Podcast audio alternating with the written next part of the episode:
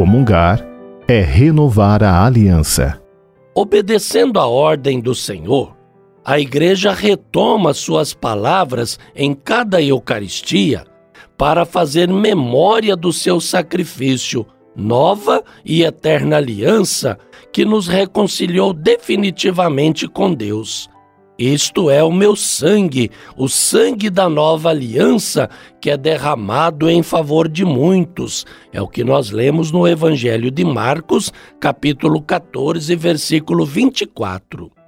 A aliança é uma palavra-chave para compreendermos o mistério eucarístico que celebramos nesta solenidade de Corpus Christi.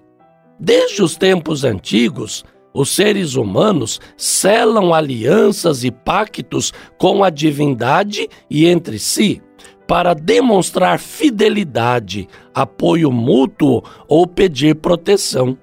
Geralmente, estes juramentos eram celebrados com o sangue de animais imolados, significando a relação vital que se estabelecia entre as partes. Também Israel experimentou sua relação com Deus a partir da categoria da aliança.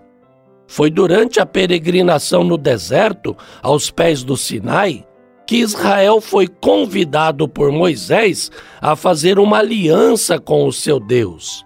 Nesta aliança, Deus se comprometeu em proteger e cuidar do seu povo, sob a condição de que este permanecesse fiel e praticasse seus mandamentos. O sangue aspergido sobre o povo selou este compromisso recíproco. Sabemos, porém, que esta aliança foi repetidamente rompida por causa da infidelidade de Israel. No entanto, Deus não se cansa de propor ao ser humano caminhos de vida e amor e se compromete a realizar uma aliança definitiva que seria cumprida também da nossa parte.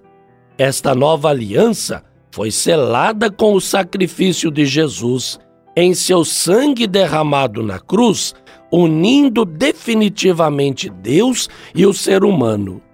A partir de então, por meio do sangue redentor de Cristo, o ser humano está reconciliado e unido para sempre a Deus.